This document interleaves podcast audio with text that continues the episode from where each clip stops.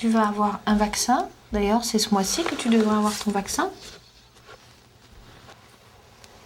Et 1m60. Moi, j'envoie un tout petit son et tu me dis dans quelle oreille tu l'entends. Tu peux me montrer avec tes doigts. hein. Tu connais la gauche et la droite? Oui.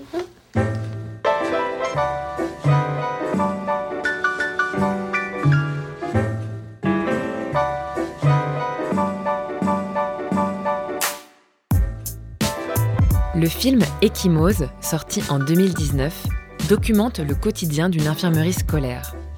Il a obtenu une mention spéciale au Festival international du film d'éducation. Si l'infirmerie scolaire est le lieu privilégié où l'on prend soin de la santé des élèves, ce n'est pas le seul. Et depuis une dizaine d'années, c'est l'ensemble des espaces et des professionnels scolaires qui sont chargés d'accueillir et de prendre soin de la santé des élèves. Prévenir certaines conduites dites à risque, encourager des comportements sains, mais aussi guérir, écouter, soigner les maux visibles ou non. Voilà ce qui est attendu de l'école. Mais pourquoi la santé a-t-elle sa place à l'école? Et comment la prise en charge de la santé des élèves a-t-elle évolué jusqu'à aujourd'hui? Pour le savoir, nous avons mené l'enquête.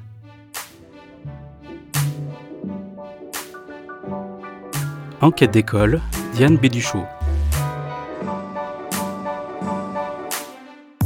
Dès les années 1900, l'école est un haut lieu de promotion de la santé publique, un lieu de prévention et de contrôle de l'hygiène des élèves. La loi sanitaire de 1902 intègre l'hygiène au programme scolaire. On engage alors des réflexions sur la mise aux normes sanitaires des établissements, sur la circulation de l'air et de la lumière. On développe des exercices physiques pour endurcir les corps des élèves, et on contrôle leur propreté corporelle, vestimentaire et morale. Dépêchons Allez, plus vite Et en silence L'école est donc un lieu de surveillance, parfois moralisatrice dans sa définition de la bonne santé.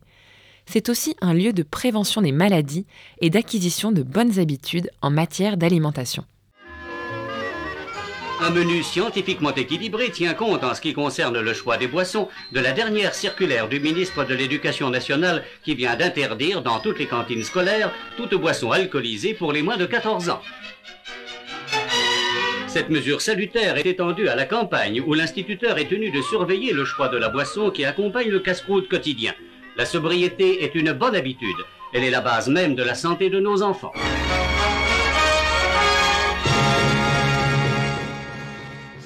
Dans les années 1970, les visites médicales sont systématisées dans les établissements scolaires. L'objectif de cette mesure est de réduire les inégalités d'accès à la santé entre les familles. Et pour cela, les équipes médicales et sociales prennent en charge tous les bilans de santé nécessaires entre les 5 et les 16 ans des élèves. À côté de sa tâche traditionnelle de dépistage, le médecin scolaire a maintenant de nouveaux objectifs. Les bilans de santé. C'est là non seulement une médecine de prophylaxie, mais une médecine de pronostic et d'orientation. Elle nécessite une optique et des techniques particulières. Et depuis 20 ans, la prise en charge de la santé des élèves à l'école a évolué. Nous sommes passés d'une école qui prescrit et qui contrôle à une école qui informe et responsabilise les élèves, notamment avec la mise en place des cours d'éducation à la santé. Alors aujourd'hui, qui prend en charge la santé des élèves à l'école? Ce sont bien évidemment les personnels médicaux, les psychologues, les médecins scolaires et tout particulièrement les infirmières et infirmiers scolaires dont le rôle est essentiel pour repérer et suivre les problèmes de santé des élèves, comme le montre ce reportage tourné au lycée François Magendie de Bordeaux en 2016. L'infirmière est sur tous les fronts. Elle informe et elle anime des ateliers sur la santé, toujours en lien permanent avec l'équipe éducative. L'infirmière ne doit pas rester cloisonnée dans son bureau. hein. Je travaille beaucoup avec la vie scolaire, tout en bien sûr préservant le secret médical, ce qui est très important, qui n'est pas toujours facile. Je pense que la deuxième sera Une fois par mois, elle participe à une réunion de la cellule d'écoute où sont évoqués tous les cas d'élèves en difficulté. Entre deux réunions, il faut soulager cette jeune fille qui vient de tomber dans les escaliers. Et quand elle ne soigne pas, retour au bureau où elle accueille tous ceux qui veulent souffler un peu. Mais la santé des élèves n'est pas qu'une affaire de spécialistes.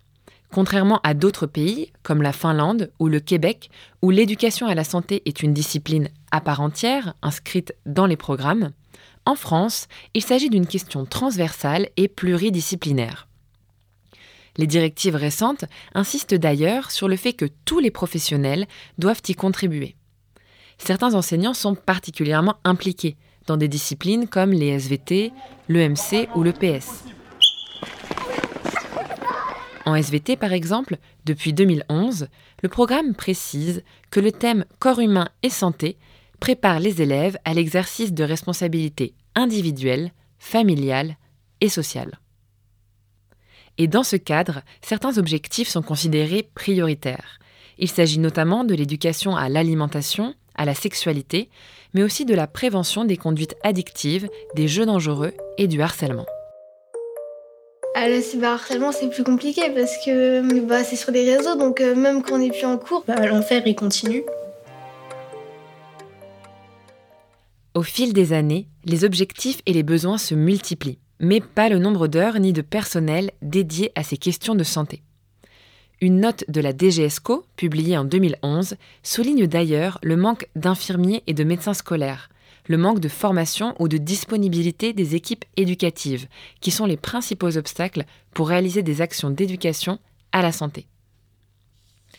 Pour répondre à ces besoins, de nombreux autres partenaires sont donc impliqués, à la fois à l'intérieur de l'école, avec les associations ou les services de l'État, mais aussi en dehors de l'école, dans les centres de loisirs ou les clubs sportifs. Et ces actions passent notamment par des campagnes de prévention. Ce qui est bien quand on est jeune, c'est qu'on est libre. Libre d'être bon aux échecs, mais préférer être nul en skate. Libre d'écouter du rock et demain du RB. De détester ta meilleure amie. D'aller au cinéma et pas regarder le film. D'être classique ou original. D'étudier ou de glander. Ou encore libre de commencer à fumer et de continuer à fumer et de continuer à fumer. Quand on est libre, pourquoi choisir d'être dépendant? Ces campagnes sont-elles un moyen efficace pour atteindre les jeunes?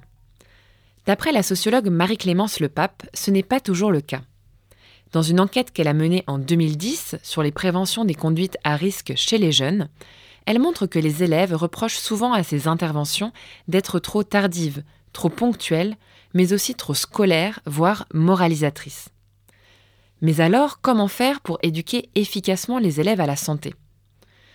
D'après l'Institut national de prévention et d'éducation pour la santé, pour être utiles, les programmes doivent s'inscrire dans la durée et impliquer de manière active les élèves. Ce sont ces deux conditions qui favorisent la mise en place d'habitudes et de comportements sains sur le long terme. Et cela commence dès l'école maternelle, avec l'apprentissage de l'hygiène et de la nutrition pendant des temps collectifs et quotidiens. À ce titre, les temps de repas pris à l'école répondent bien à ces objectifs d'éducation à la santé, car ils permettent à la fois de faire acquérir des comportements sains, mais aussi d'apporter une éducation nutritionnelle et de lutter contre les inégalités de santé entre les élèves. Dès le plus jeune âge, c'est les sensibiliser à une éducation nutritionnelle. C'est vrai qu'il y a beaucoup d'enfants qui n'ont pas le temps de prendre le petit déjeuner à la maison ou qui le prennent trop rapidement. Cette initiative euh, permet à tous de ne pas passer la matinée le ventre vide. Ça va parler aux enfants, leur apporter du vocabulaire. Voilà, je vous montre l'image d'une pomme. Qu'est-ce qu'une une pomme, une poire Pour nous, le corps enseignant, ça nous permet de travailler d'autant plus avec eux sur euh, des notions comme euh, le gaspillage, l'hygiène. Si l'éducation à la santé doit s'inscrire dans la durée, les études montrent aussi qu'elle doit prendre en compte les expériences réelles vécues par les élèves. Dans un article paru en 2019 sur l'éducation à la sexualité, les sociologues Yael Amselem Mingui et Arthur Vuatou montrent que celle-ci est davantage marquée par les angoisses et par les craintes des adultes, autour des maladies sexuellement transmissibles et des grossesses non désirées par exemple, alors que les préoccupations des élèves sont souvent bien éloignées de ces sujets.